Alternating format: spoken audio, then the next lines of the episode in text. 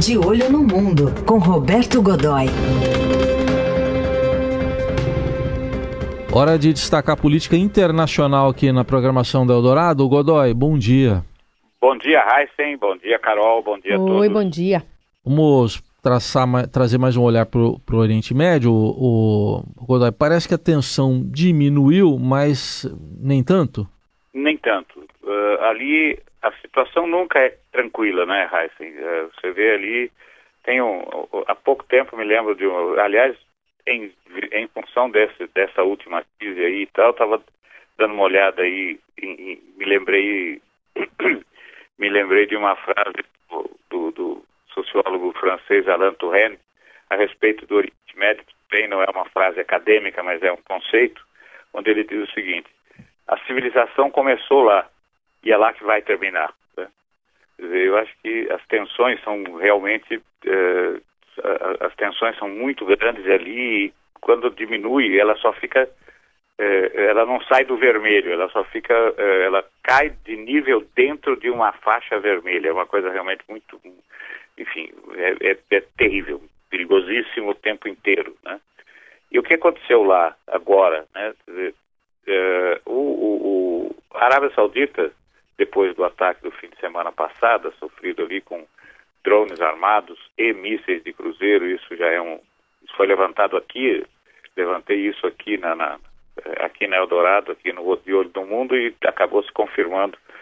É, houve uma, era um, foi uma chuva de mísseis e de, de, de drones armados, né? É, muitos deles passaram, dizer, pelo menos 10 deles passaram pela barreira é, sofisticadíssima, mas uma barreira que falhou nesse caso, grande parte de, da defesa aérea é, saudita e acabou provocando aquele, é, acabou provocando, incendiando uma grande parte da maior refinaria do mundo, a de Abqaiq, né? É, bem, o que a Arábia Saudita fez depois disso, surpreendentemente, foi uma, tomar uma atitude de moderação. Ela é, não reagiu é, militarmente, poderia ter, é, o que se esperava era que ela partisse para cima do Irã, que, é, no, cujo envolvimento, no mínimo, é o de ter fornecido essas armas uh, aos rebeldes Houthis do, Houthis do, do, do Iêmen, é? com quem a Arábia Saudita está em conflito aberto.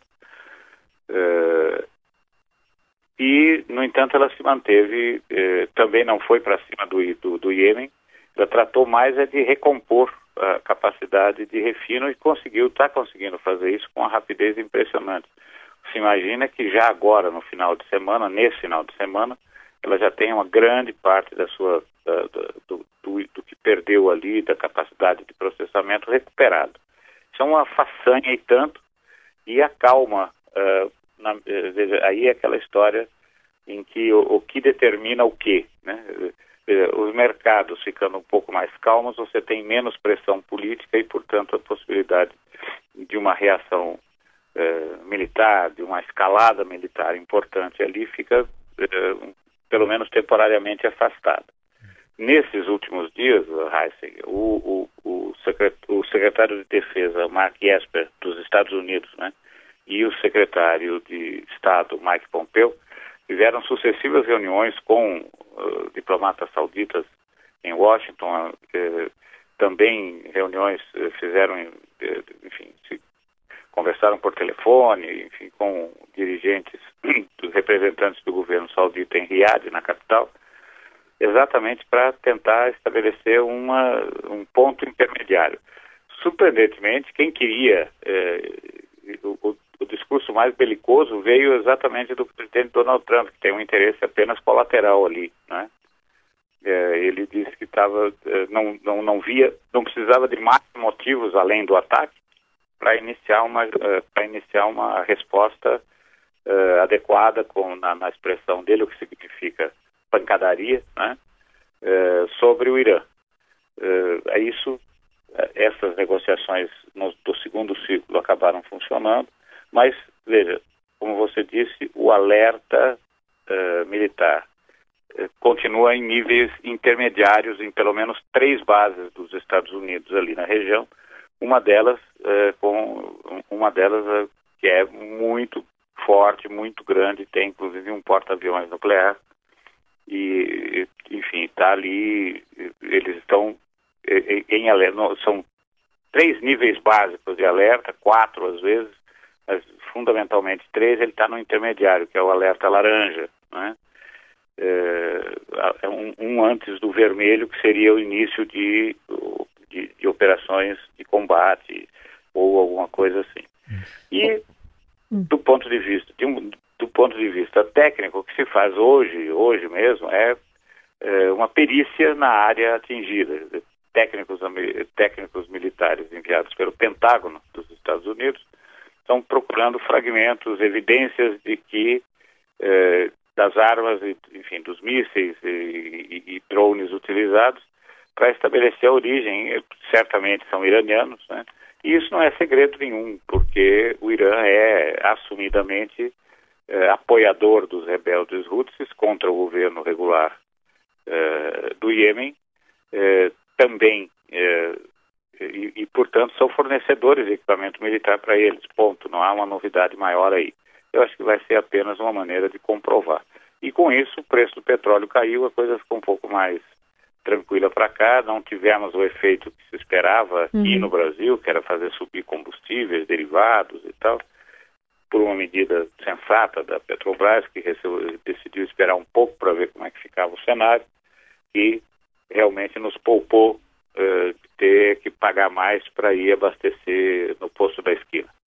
O Godoy, agora uma questão. É, qual é a grande, ou grande entrave ou a grande eh, negociação por trás dessa aproximação dos Estados Unidos com o Irã? Porque, é, claro que a gente tem aí um, um ataque que poderia deixar parte do Congresso americano bastante feliz, ou pelo menos satisfeito com alguma questão mais bélica, mas também irritaria um eleitorado que está prezando por uma promessa de não se envolver mais o país em guerras no exterior. E Trump tem pela frente, claro, uma eleição e está possivelmente pensando nisso também. Como é que essa questão Irã, né, e a questão interna dos Estados Unidos interferem nesse ponto específico da Arábia Saudita? Olha, fundamentalmente, Carol, é, a influência interna dos Estados Unidos nesse episódio é muito grande. É, veja, na verdade, o, o, o, presidente Trump foi eleito pela, é, exatamente pela ala mais radical do Partido Republicano. Todo mundo imaginava que, esse, que essa ala era uma ala, enfim, integrante daquilo que lá eles chamam de maioria silenciosa. Quer dizer, ela é quietinha, fica lá no meio oeste, raramente se manifesta, mas quando se manifesta, produz esses efeitos. Um deles, por exemplo, a eleição do presidente Donald Trump, um radical eh, e que, de repente, tem ali é, é, o, é o comandante supremo das Forças Armadas, das maiores Forças Armadas e, do, e da maior economia e do maior, maior, maior, por qualquer lado que você olhe, é, da história da civilização. É, ele uhum. tenta, nesse momento, já iniciou a campanha, claro, para 2020, e ele tenta, nesse momento, atender os dois vieses, dizer, a, a, dos republicanos que, embora é, tenham posições conservadoras, eh, enfim, seriam os republicanos das grandes cidades ou das cidades médias e grandes. São, eles têm uma atitude uh, conservadora, é? Uh, e, mas não querem mais ter, ainda que seja apenas pelo viés da economia, do que significa do, do, dos impactos econômicos, não querem mais ver os Estados Unidos uh, fora, uh, usando sua capacidade militar para defender interesses de terceiros, uhum. ainda que esses interesses também atendam a certas determinações americanas. E há, naturalmente, aquele pessoal mais radical ainda, quer dizer, é aquilo que aqui a gente chamaria de os seguidores, os eleitores da bancada da bala, né? Uh, que pretendem, sim, que os Estados Unidos sejam uma espécie de polícia do mundo e que não admitem, em hipótese alguma, por exemplo, as atitudes como a do Irã, que é visto como um país cuja diplomacia, eh, enfim, levou a diplomacia americana a, a, cometer equívocos do ponto de vista republicano, a partir do acordo nuclear que foi denunciado e do qual os Estados Unidos se retiraram, é? uh, e que, portanto, tem que ter uma resposta à altura. Então, o presidente tem feito uma coisa assim meio pendular Ele faz um discurso mais radical, como nesses dias, como nas primeiras horas após o ataque, e aí permite eh, que a diplomacia trabalhe para aliviar a pressão.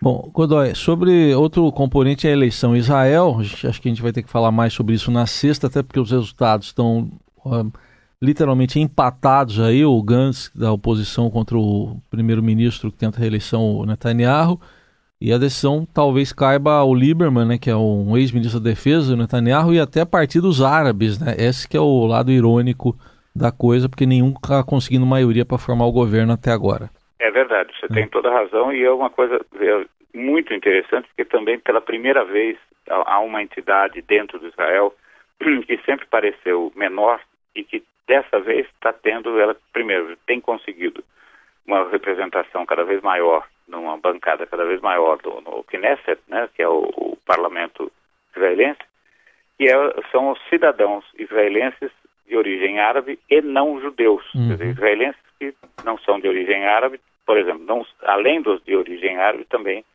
eh, ou de outras etnias, mas que não são judeus, dizer, então, e que eh, têm outras confissões, seguem outras confissões religiosas uhum. e que pela primeira vez estão, ter, terão uma, uma participação significativa no resultado das eleições. A gente fala sobre isso na sexta. É isso aí. E este foi o Roberto Godoy, que volta então na sexta-feira com mais de olho no mundo aqui no Jornal Dourado. Godoy, Abraço, obrigado. Bom Tchau. dia.